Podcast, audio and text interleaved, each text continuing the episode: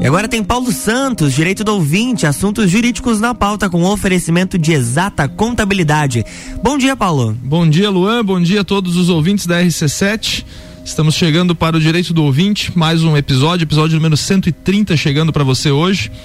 Direito do ouvinte que leva um pouco de conteúdo jurídico de forma descomplicada para nossa audiência, para nossos seguidores. Então, bom dia a todos. Todas as quartas, sete da manhã, nós estamos aqui ao vivo pela RC7. Também depois nosso programa está disponível no podcast Direito do Ouvinte, onde você pode encontrá-lo no, no Spotify e acessar todos os 130 episódios que já estão é, junto com o de hoje, óbvio, né? Que já estão no ar, já estão disponíveis para, para serem ouvidos. Nosso programa também está disponível no Instagram, arroba Direito do Ouvinte, onde você encontra todas as informações dos convidados do programa. E, e também nós, nós temos, em nome de Exata Contabilidade, o, o grande prazer de anunciar a entrevistada do dia de hoje, a deputada federal Carmen Zanotto, que nos dá o privilégio da entrevista desde Brasília. Hoje convidei a deputada Carmen Zanotto para falar um pouco sobre judicialização da saúde, um tema tão importante e, e o convite para a deputada é justamente pela experiência dela de anos e anos à frente da área da saúde, também como parlamentar no Congresso Nacional vai colaborar um pouco com a nossa audiência. Deputada Carmen Zanotto, bom dia, seja bem-vinda ao Direito do Ouvinte na RC7. Bom dia, bom dia, doutor Paulo Santos, bom dia, Luan, bom dia a todos que estão nos ouvindo através da nossa rádio RC7 nesta manhã de quarta-feira. Muito obrigado, deputada. É um prazer tê-la aqui novamente conosco, batendo um papo com a gente. Bom, como o próprio tema é sugestivo, né? Judicialização da saúde é um tema recorrente, não é um tema novo, um tema que já existe há muitos e muitas, muitos anos, muitas décadas aí. E nós temos essa, eu não vou dizer que é problema, né, deputada, mas nós temos essa questão que envolve hoje a saúde no Brasil, não só no, no atendimento da população, como a gente sabe que é um custo altíssimo para o país, a, a, o modelo de, de, de atendimento da saúde que, que a Constituição previu, né? Mas nós temos a questão da judicialização, que é, por vezes é, torna o, o, processo um pouco mais complicado tanto para o gestor público, né, quanto para o paciente que depende do tratamento. Então, partindo lá do artigo 96 da Constituição, que diz que a saúde é um direito de todos, é, e em tempos de pandemia, né, eu lhe pergunto se é, em vias de gestão de saúde, porque a senhora esteve é, durante a pandemia na gestão da, da, Secretaria de Estado da Saúde, eu lembro, e, e, também durante, dentro do Congresso Nacional, eu lhe pergunto se alguma questão acerca da judicialização da saúde mudou muito para o país em tempos de pandemia. Exatamente. A nossa Constituição é bastante ampla e ela trouxe para nós o Sistema Único de Saúde, em especial a partir do artigo 196. Com isso, também as competências de estados municípios a competência da União com relação à garantia do acesso às ações e serviços de saúde. Antes da pandemia, a rotina das ações judiciais era muito focada uh, no acesso aos medicamentos, aos procedimentos, como procedimentos de alta complexidade, procedimentos cirúrgicos, as próteses ortopédicas importadas. Com a pandemia mudou um pouquinho o foco eh, em especial das ações judiciais entre estados e a União, ou municípios e a União, em especial eh, com relação ao fechamento, né, eh, que aconteceram em algumas cidades e recursos que tiveram para abertura, ou até mesmo para a requisição de produtos como respiradores, como bombas de infusão, eh, equipamentos de proteção individual quando o Estado ou o município fazia uma requisição na indústria, ou seja, uma retirada da indústria e aquele produto já estava encomendado e precisava ser entregue eh, para terceiros que tinham feito aquela encomenda. Então, nós tivemos outras formas de judicialização a partir da pandemia. Pagamento de leitos de UTI, eh, que estados e municípios recorreram para que pudessem receber do Ministério da Saúde os leitos de UTI Covid também foram judicializados, entre outras demandas a partir da pandemia que aumentaram eh, significativamente também a judicialização na área da saúde. Deputada, eu obviamente que não sou da área da saúde, não tenho conhecimento disso aí, né? Mas o custo para o país com a pandemia, ele aumentou consideravelmente, né? O custo da saúde, né? É, eu lembro de uma matéria que eu li, por exemplo, né, aleatoriamente sobre o estado do Amazonas que salvo salvo engano meu, é, a única cidade que possuía UTI com respiradores era Manaus, né? Um estado daquele tamanho, né? Então você vê que é, esse custo se elevou sobremaneira para o país todo e hoje enquanto a gente vê a gente vê muita discussão é, de cunho político, de cunho até é, ideológico de algumas pessoas, a gente não pode esquecer que essa conta precisa ser paga, né? E seja de forma judicial ou seja de forma administrativa, né? Então, é, vai, vai ao encontro justamente do que a senhora falou agora, dessas demandas de respiradores para lá e, insumos e, e, tudo isso daí, né? Mais ou menos por aí, né? A, a sociedade, eu não sei se já tem essa real consciência do, do, do custo que isso aí está implicando para o país, né? O, o custo da saúde, ele foi realmente talvez uma das situações mais complexas que nós tivemos frente à pandemia em função, inclusive, do aumento de preço para os insumos da saúde, né? Imaginar que uma simples máscara que se comprava por alguns centavos passou a se pagar em torno de cinco reais os primeiros eh, momentos da pandemia eh, é muito complexo. Uma heparina para um serviço de hemodiálise de oito reais para vinte reais a ampola.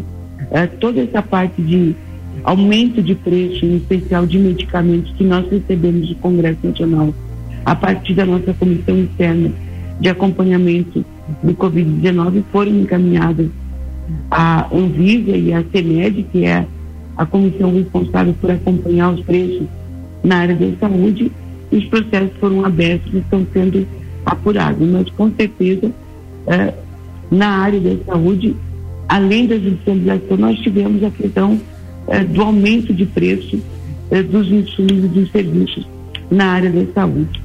A pandemia, ela mostrou aquilo que nós sempre discutimos e falávamos sobre os vazios existenciais, ou seja, regiões do país menos favorecidas, como é o caso do Amazonas, uh, leitos de está na capital, a dificuldade de retirar as pessoas do interior para trazerem até a capital, então, desde o transporte até ah, o acesso realmente a esses leitos de UTI. Quando a gente olha o número de óbitos por a gente percebe que os estados mais organizados, como o caso dos estados do Sul, que nós temos a alta complexidade distribuída geograficamente é, por macro-regiões de saúde, a gente percebe que o acesso a esses leitos de UTI se deram de uma outra forma, como foi no nosso caso, no caso de Santa Catarina, hospitais que já tinham leito de UTI, é o caso de Lages, né? O próprio Hospital Infantil Serve bem passou a colocar também 10 leitos de UTI adulto à disposição da nossa população. Então, a, a saúde também eh, mostrou com mais intensidade para o país como um todo as suas diferenças e as dificuldades eh, de acesso. Por outro lado, doutor Paulo, a gente também está vivendo uma situação que nós sempre vivemos uh, pelo Sistema Único de Saúde, que é a, o não acesso a alguns procedimentos uh, que são garantidos pela Constituição ou garantidos mesmo nos protocolos clínicos e diretrizes terapêuticas do Sistema Único de Saúde, que lá na ponta não acontece. Então, a única forma de pacientes e seus familiares garantirem aquele atendimento é pela via judicial.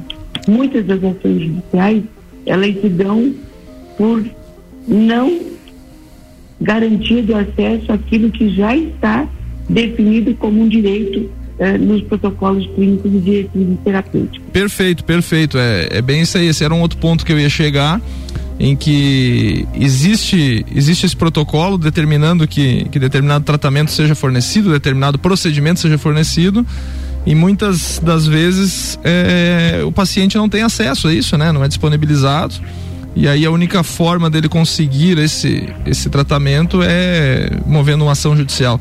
Só que há um outro problema que não se, não se fala muito, né, deputado? Uma vez eu até escrevi isso em uma petição de um processo meu, né, de forma educada, óbvio, mas que demorou tanto para se é, para se entregar é, o, o, medicamento para o paciente ou a negativa né, do, do medicamento se demorou tanto para se tramitar o processo, porque a senhora sabe tanto quanto eu é, a, a, demora de um processo judicial, que quando o medicamento foi disponibilizado, adivinha o que aconteceu? O paciente faleceu, né? Então, é, são situações dessa natureza que, quando você necessita levar ao judiciário uma questão complexa, porque quando a gente trata de saúde, tudo é complexo por mais simples que seja o procedimento, eu sempre digo, é, é porque a pessoa está precisando efetivamente daquilo, sob pena é, de correr risco de vida até. É, a gente tem essa questão que se talvez tivesse uma uma cultura de gestão administrativa que funcionasse efetivamente não necessitasse é, esse essa intervenção do poder judiciário, né? O ideal era que nós não precisássemos recorrer à justiça, ao poder judiciário através da representação jurídica de cada um dos pacientes seus familiares, através dos seus advogados, para o acesso aos seus serviços de saúde. Uh, as exceções a gente até compreenderia, mas a gente já está aí com mais de 30 anos da nossa Constituição. A nossa Constituição é de 88. O Sistema Único de Saúde e as suas normas, a, a Lei 880, a Lei 8.142, já se consolidaram no país. O que nós percebemos é que ainda é, nós temos lacunas e falhas do Sistema Único de Saúde e não cumprimento da legislação. Por exemplo, a própria lei, que é de minha autoria, a lei que garante o acesso aos procedimentos é, da cirurgia, quimioterapia, radioterapia, ela não fala só no acesso em no máximo 60 dias a esse procedimento. Ela fala também da revisão é, dos protocolos clínicos e diretrizes terapêuticas a cada dois anos. Porque novas tecnologias e novos medicamentos na saúde são muito frequentes, muito mais do que a gente possa imaginar, com boas respostas clínicas para os pacientes. Então, quando o paciente tem a possibilidade de acessar um medicamento que não foi incluído ainda, ou que já foi incluído, e o seu médico prescreveu, e ele não está tendo acesso, o recurso que ele tem é a ação judicial. Isso desorganiza um pouco, ou bastante em alguns casos, os sistemas de saúde locais, os municípios, a saúde do município, a saúde dos estados. Sim, é verdade.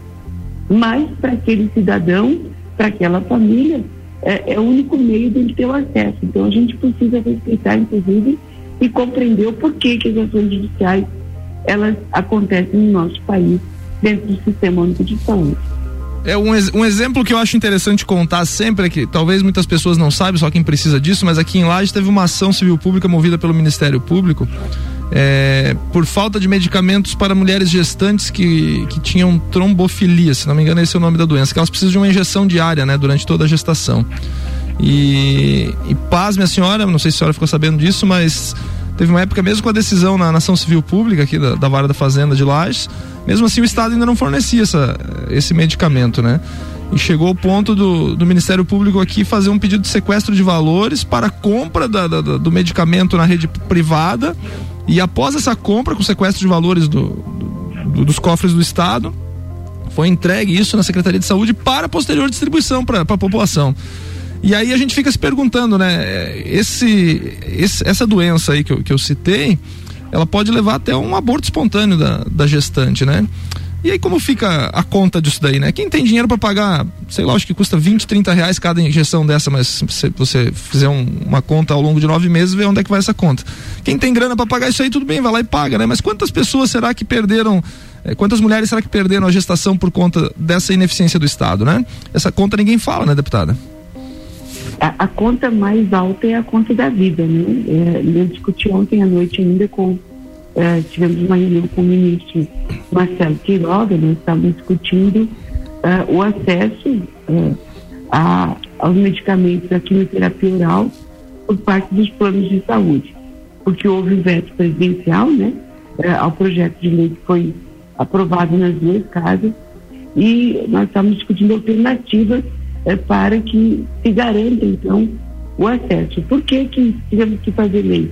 Porque ah, aquilo que poderia ser incluído a partir da aprovação das leis em no máximo um ano eh, para as pessoas terem acesso, se leva três, quatro, cinco anos. Quando você tem uma ação judicial, além de todo o trâmite é, burocrático que é, essa ação judicial percorre, tem o processo de compra também, é, por parte dos municípios e por parte do Estado. E quando você faz uma compra individualizada, que muitas das ações judiciais são é, pessoais, são daquele paciente, né? É, esse caso que você reportou da gestante, o juiz compreendeu e passou a fazer uma ação coletiva. Ou seja, todos os pacientes com aqueles sinais e sintomas com prescrição médica deverão ter acesso e passarão a receber de forma judicial por não atendimento eh, dos serviços eh, de saúde. E eu dizia para o ministro, mas ministro, quanto, quanto vale uma vida? Uma vida não tem preço. É, qualquer um de nós é, vamos recorrer a todos os mecanismos é, possíveis para garantir aquilo que está sendo prescrito pelo profissional médico que atende o nosso familiar. Então, Perfeito. Aquilo que você nos colocou, né? Quantas vezes o medicamento chegou depois que o paciente não precisava mais porque já tinha ido a óbito. Perfeito. Então, isso são custos que talvez na, na esfera pública é, a gente não possa avaliar o, o custo, né? É, mas na vida privada, perder um familiar tem um custo. É. A pandemia está aí para nos Imensurável e incalculável. É, né? a pandemia está aí para nos mostrar isso, né? Estamos batendo um papo com a deputada federal Carmen Zanotto, estamos falando um pouco sobre judicialização da saúde. Vamos para um rápido intervalo e já já voltamos. Não sai daí um minutinho só. RC7717, Jornal da Manhã, coluna Direito do Ouvinte, com Paulo Santos tem oferecimento de exata contabilidade, qualidade na prestação de serviços contábeis. Contatos pelo 32238880 ou exatacontadores.com.br.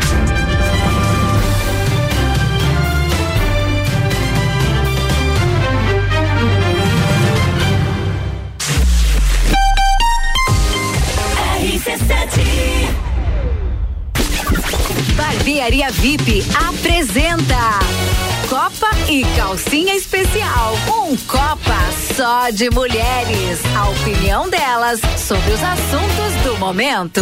Sexta, dia 27 de agosto, às seis da tarde, aqui na RC7. Copa e Calcinha tem o oferecimento de GR Moda Íntima, a sua loja mais íntima.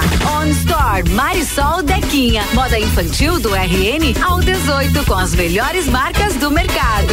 Ótica Santa Vista, seus olhos merecem o melhor. E Barbearia VIP, tire um tempo para você. Marque seu horário pelo 98875 7878. RC7 Exata Contabilidade. Atua no mercado há mais de 10 anos, atendendo empresas de serviços, comércio e indústria. Todos os tipos de tributação, simples nacional, lucro presumido e lucro real. A Exata Contabilidade realiza planejamentos tributários com segurança jurídica. Possui profissionais capacitados atendendo nos serviços fiscais, societário, trabalhista e previdenciário. Exata Contabilidade, na rua Frei Gabriel 538, no Centro Executivo José Mon, quarto andar. 3223 8880. RC7718, Jornal da Manhã está de volta. E a coluna Direito do Ouvinte tem oferecimento de exata contabilidade, qualidade na prestação de serviços contábeis. Contatos pelo 32238880 ou exatacontadores.com.br.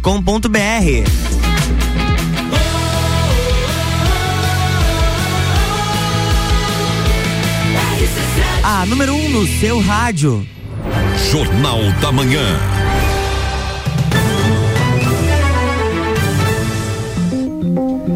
Estamos de volta, bloco 2. Direito do ouvinte de volta com seu bate-papo semanal sobre conteúdo jurídico. Estamos entrevistando hoje a deputada federal Carmen Zanotto, falando um pouquinho mais sobre judicialização da saúde. Deputada, tem uma lenda urbana que diz que por conta da alta demanda de judicialização da saúde para a compra de medicamentos muitas vezes caros, como a senhora citou o exemplo da lei de sua autoria acerca do câncer, né? O tratamento de câncer sempre é um, é um, é um custo altíssimo para os cofres públicos, né? E obviamente que pela gravidade da doença, né? E disse que por conta disso, por conta dessas judicializações da saúde, desses fornecimentos de medicamentos caros, via processos judiciais, falta dinheiro para coisas básicas nas unidades de saúde, como por exemplo a gase, como o esparadrapo, o pequeno curativo. É verdade isso aí, deputado? Em alguns casos pode ser verdade. Vamos pegar um exemplo de um município de pequeno porte, isso já aconteceu, é, que a ação judicial é reportada, ou seja, a demanda é reportada para aquele município para o pagamento daquele procedimento. Só que naquele município ele não tem recurso dentro do Fundo Municipal de Saúde para procedimentos de média e alta complexidade. Ele só tem recursos para atenção básica. É quem deve receber essa demanda judicial, então, é o Estado ou a União dentro das competências e da complexidade de gestão de cada um dos entes federados. Então, é, já vi, já vivenciei isso na Secretaria de Estado da Saúde pedi ao prefeito que reportasse a demanda judicial para o Estado, porque o recurso que ele tinha do MEI, se ele ficasse com ele a responsabilidade de atender aquela ação judicial, os recursos da saúde estariam indo para o atendimento eh, daquela situação eh, que foi demandada eh, para o atendimento daquele paciente. Então, a responsabilidade tem que ser compartilhada. Quando o município só tem recursos para o enfrentamento das ações de atenção básica, não pode receber uma demanda judicial de medicamentos de alto custo, por exemplo. Né? Isso tem que ser do Estado e da União. Por isso que agora, inclusive, quando nós estávamos no nosso primeiro período, na época do governador Luiz Henrique, na Secretaria de Estado da Saúde, se estruturou os núcleos de ação judicial para agilizar ah, o tempo-resposta e para subsidiar o judiciário dos pareceres por profissionais especialistas, médicos e farmacêuticos com relação àquela ação judicial. Essa justificativa não vale para esse período de pandemia, tá, Paulo? Tá, entendi. Porque esse período de pandemia, ah, todos os municípios brasileiros, de todos os estados, receberam recursos, fora os recursos que eram repassados de rotina. Então, a rotina que estava acontecendo nos municípios, o recurso que era repassado, desde cirurgia eletiva até cirurgia de urgência, aos tratamentos e a parte da atenção básica, foram mantidos como se estivessem ah, atendendo toda a população eh, da mesma forma que nos anos anteriores o recurso para a pandemia foi um recurso extra, inclusive é, é, isso não, é, quando a gente chama de recurso extra, ele não está fazendo parte do recurso do orçamento daquele ano. Então, as medidas provisórias que nós aprovamos é, para dar sustentabilidade e condução de serviços, elas não fazem parte dos repasses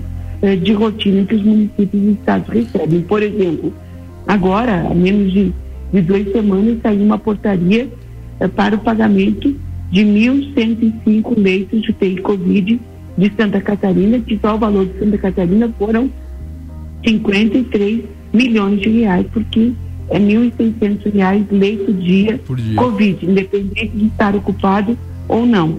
Por que, que é importante você pagar independente de estar ocupado ou não? Para que na necessidade aquele leito seja disponível. Então, o recurso para enfrentamento da pandemia. É claro que os municípios tiveram outras despesas, mas a, eh, a rotina ela, ela foi encaminhada para cada um dos municípios. A ação judicial e a dificuldade de incorporação dos procedimentos do Sistema Único de Saúde fazem com que a gente pague mais caro o medicamento. Eu vou usar um exemplo eh, da atrofia muscular espinhal da ANE, eh, que nós conhecemos e várias vezes a gente vê vaquinhas acontecendo, campanhas acontecendo. Em 2019 foi padronizado o medicamento para ano. Como é que era o acesso a este primeiro medicamento que foi padronizado no Brasil?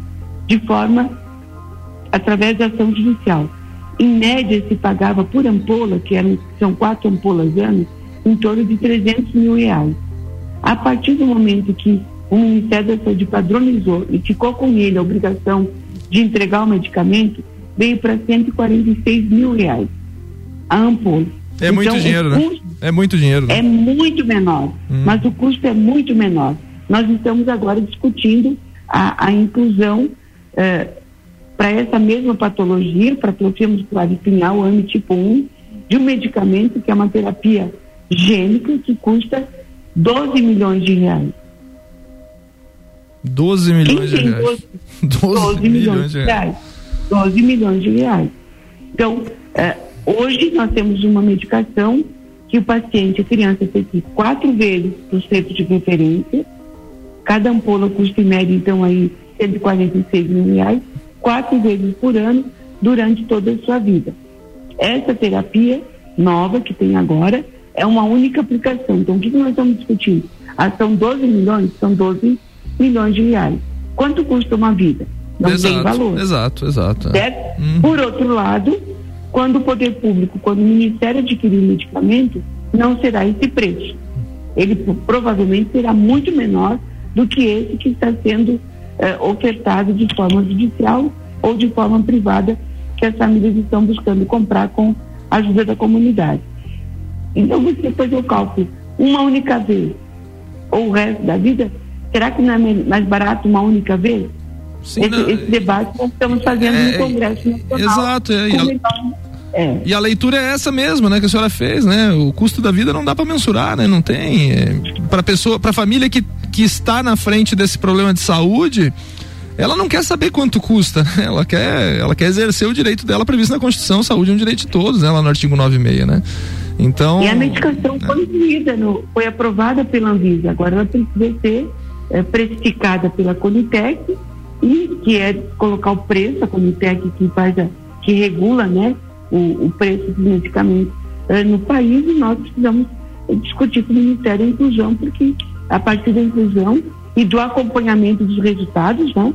que não é só incluir, é, muitas vezes é, a, a indústria garante que tem um resultado e esse resultado não é, é satisfatório como se imaginava e como se propagava. Então, é, dentro das ações judiciais, a gente tem é, muitas pautas, muitas, e lamentavelmente muitas vezes o acesso àquilo que é básico né? Não tem ação judicial só para medicamentos ou cirurgias de alto custo. Tem ação judiciais para questões básicas, porque o poder público não está cumprindo com aquilo que já está definido e padronizado. É, no, no, começo da minha carreira como advogado, quando não existia defensoria pública, deputada, eu trabalhei como defensor da ativo muito tempo e atendi um senhor, nunca mais esqueci dessa cena, né?